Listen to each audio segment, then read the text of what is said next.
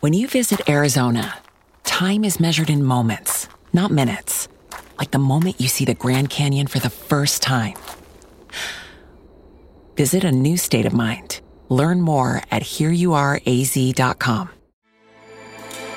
With everything you have on your plate, earning your degree online seems impossible. But at Grand Canyon University, we specialize in helping you fit a master's degree in education into your busy day. Your graduation team, led by your own GCU counselor, provides you with the personal support you need to succeed.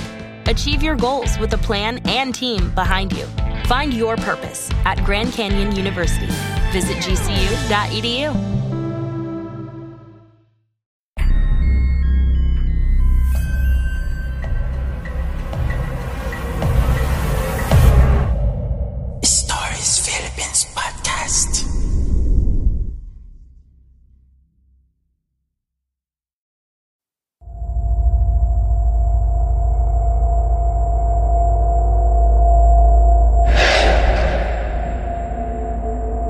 Cavite Drive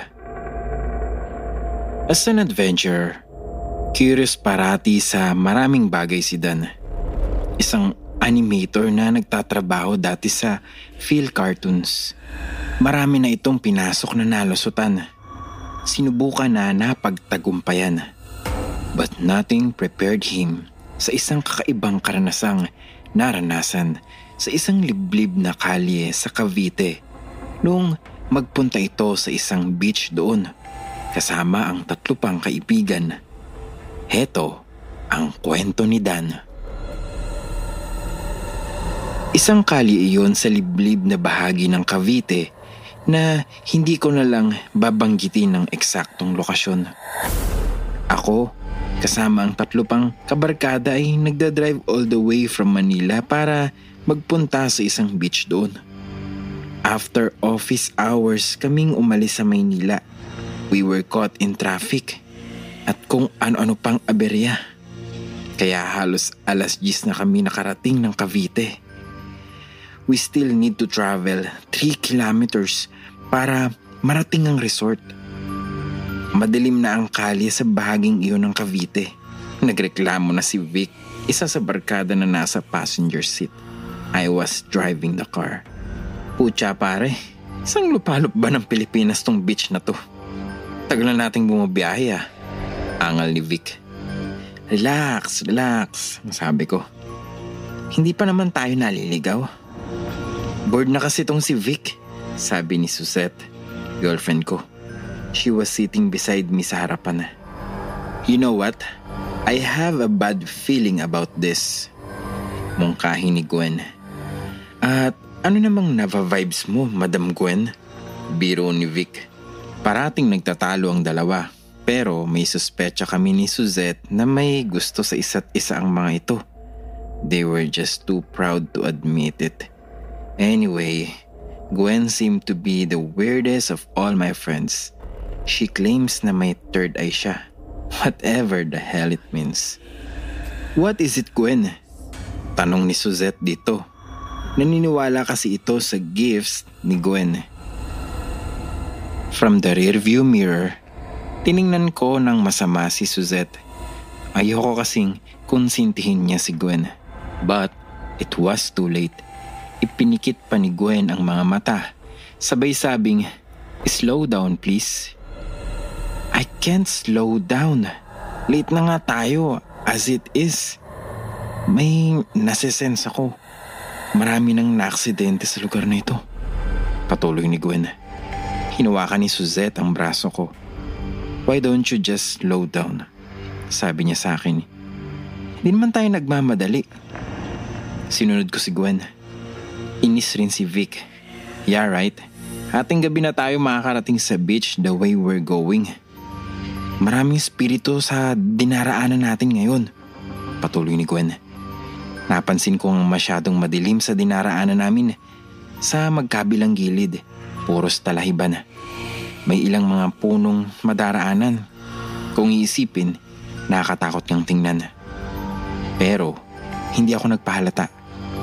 Para labanan ng takot, gawain ko ang manakot. Alam nyo, nabalitaan ko nga na sakaling to. Lalo kong binagala ng takbo ng sasakyan.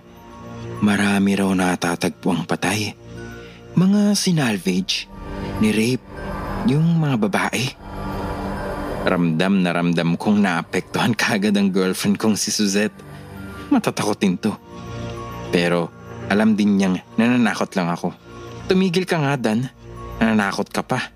Sita nito sa akin. Hindi ako nananakot. Totoo. Maraming kaluluwang gumagala sa lugar na ito. Mga kaluluwang hindi matahimik. Hindi ba, Gwen? Hindi sumagot si Gwen. Ani mo, nakikiramdam. Yeah, right. Tawa naman si Vic. What if patayin mo ang ilaw ng kotse, tol? Para makita natin kung gaano kadilim sa lugar na to. We were already making fun of the situation. Very typical sa amin ni Vic kapag naboboard na kami. At kapag gusto naming pagtripa ng mga babae sa barkada. Huwag nga kayong magbiro ng ganyan. Babala ni Gwen. This is not a laughing matter. Pinatay ko ang ilaw ng kotse sa harapan kahit patuloy pa rin kaming umaandar. Napatili si Suzette. Shit ka, Dan. Napakadilim. Halos wala kaming makita. Pero confident naman ako na hindi kami mababangga. Diretso lang kasi ang kalye. At sa oras na iyon, parang wala nang ibang sasakyan na dumaraan sa lugar na yun. Napahalakak si Vic. Tinatahak namin ang kadiliman ng kalye. Hindi apektado bagkus tuwang-tuwa sa reaksyon si Suzette na takot na takot. Binuksan ko na uli ang ilaw ng kotse. Lumiwanag uli ang kalye. Nakatakip pa rin ang mata ni Suzette. Mga walang ya tigilan nyo na nga yan. Sambit nito. Huwag niyong hamunin ang mga kaluluwang naglipa na sa lugar na ito. Umalis na tayo, please. Pakiusap ni Gwen. Natatakot ka na rin, oh. Pambabus ka ni Vic dito. Tumingin si Gwen sa kanya. Aren't you scared? Hell no. Agad na wika ni Vic. I don't believe in ghost. Sabay tinapik niya ako sa balikat. Sige bro, patayin mo nga ulit ang ilaw. We'll see kung may magpapakita. Tuwa naman ako sa kalokohan namin ni Vic. Pinatay ko ang ilaw. Dumilim ulit. It was pitch black. Halos wala kaming makita. I hate you, Dan. I hate you. Manda ka pagdating natin sa beach, lulunurin kita. Galit na galit si Suzette sa takot. Pikit na ang mata. Tinakpan pa iyon ng kamay. Itinaas pa ang mga paa sa upuan. Tawa lang kami ni Vic ng tawa. Binuksan ko na uli ang ilaw. Nagliwanag uli ang kalye. See? There are no ghosts. Gawa-gawa lang niya ng imagination. Sabi ni Vic kay Gwen. Hindi kumibo si Gwen. Nanatiling tahimik. Baka sa kanyang mata ang matinding takot and I can tell from her reflection sa rearview mirror. I'm no longer sure kung hindi ako affected. But I knew I had to fight fear or else mapapahiya ako kay Vic. I cannot stand the humiliation. Sige, patayin mo ang ilaw. Utos ni Vic. Tatawa-tawa lang akong tumalima sa kanya. I turned off the lights. It was dark again sa tinatahak namin. Binilisan ko ang pagpatay sindi ng ilaw para lalong maging masaya. Patay sindi, patay sindi, patay sindi. Parang ilaw sa disco. Ano ba kayong dalawa? Stop it! Hysterical na si Suzette. Tawa lang kami ni Vic. Tahimik lang si Gwen. Tuloy ang ligaya namin ni Vic. Patay Cindy, patay Cindy, patay Cindy, patay. And when I turned on the lights, may nakasampan na sa hood ng aming sasakyan. Isang babaeng nakaputi, duguan ang mukha na nakatingin sa aming lahat. Napatili si Suzette at Gwen. Halos malaglag ang puso ko sa takot. Tinapakan ko ang brake. Huminto ang sasakyan. Tingin kami agad sa harapan. Wala na ang babae. Nilingon ko sa likod si Vic. Vic! Tulala si Vic. Obviously, nakita rin niya ang nakita naming lahat. What happened? Tanong ko. May nasagasaan ba ako? Nginig ang boses ko sa takot. Walang makasagot. I knew I had to get out of the car para makasiguradong hindi ako nakasagasa. I started to move. Where are you going? Tanong ni Suzette sa akin. I'll check kung wala tayong nasagasaan. Sabi ko. Huwag ka nang bumaba ng car, Dan. Please. Pakiusap ni Suzette. Worried ito. But I have to. Sabi ko. Kabado pa din. I'll go with you. Sabi ni Vic. Huwag na kayong bumaba. Sabi ni Gwen. Wala tayong nasagasaan. Multo yung nakita natin. Paunawa nito.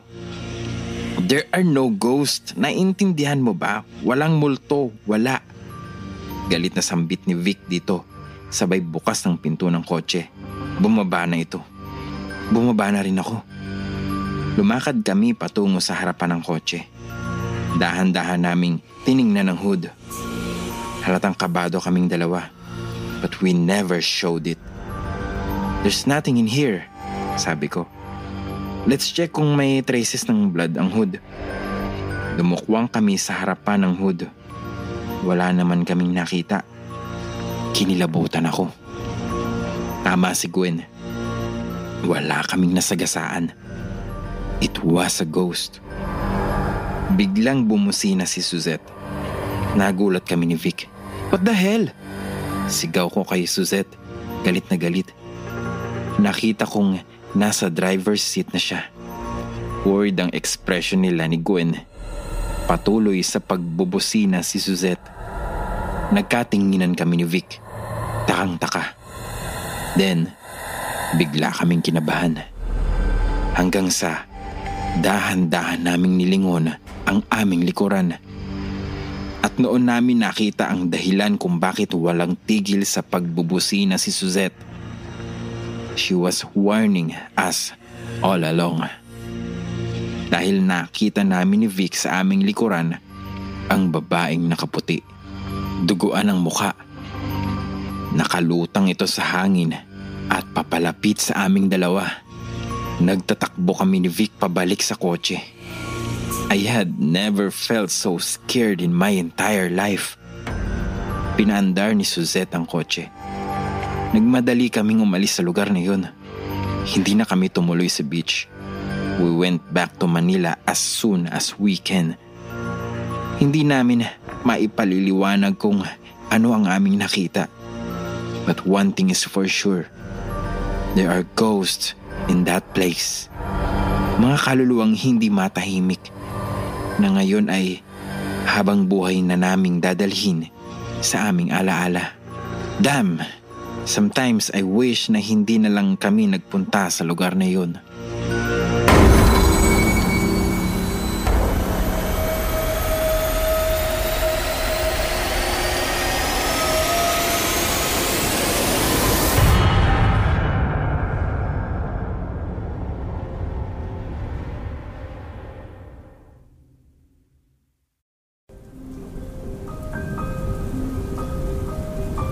Kung kayo ay may mga istoryang nais ibahagi, mangyari lamang na sumulat sa aming Facebook page na Stories Philippines Podcast o di kaya ay mag-email sa storiesphpodcast at gmail.com Matatagpuan ang mga link na iyon sa ating description.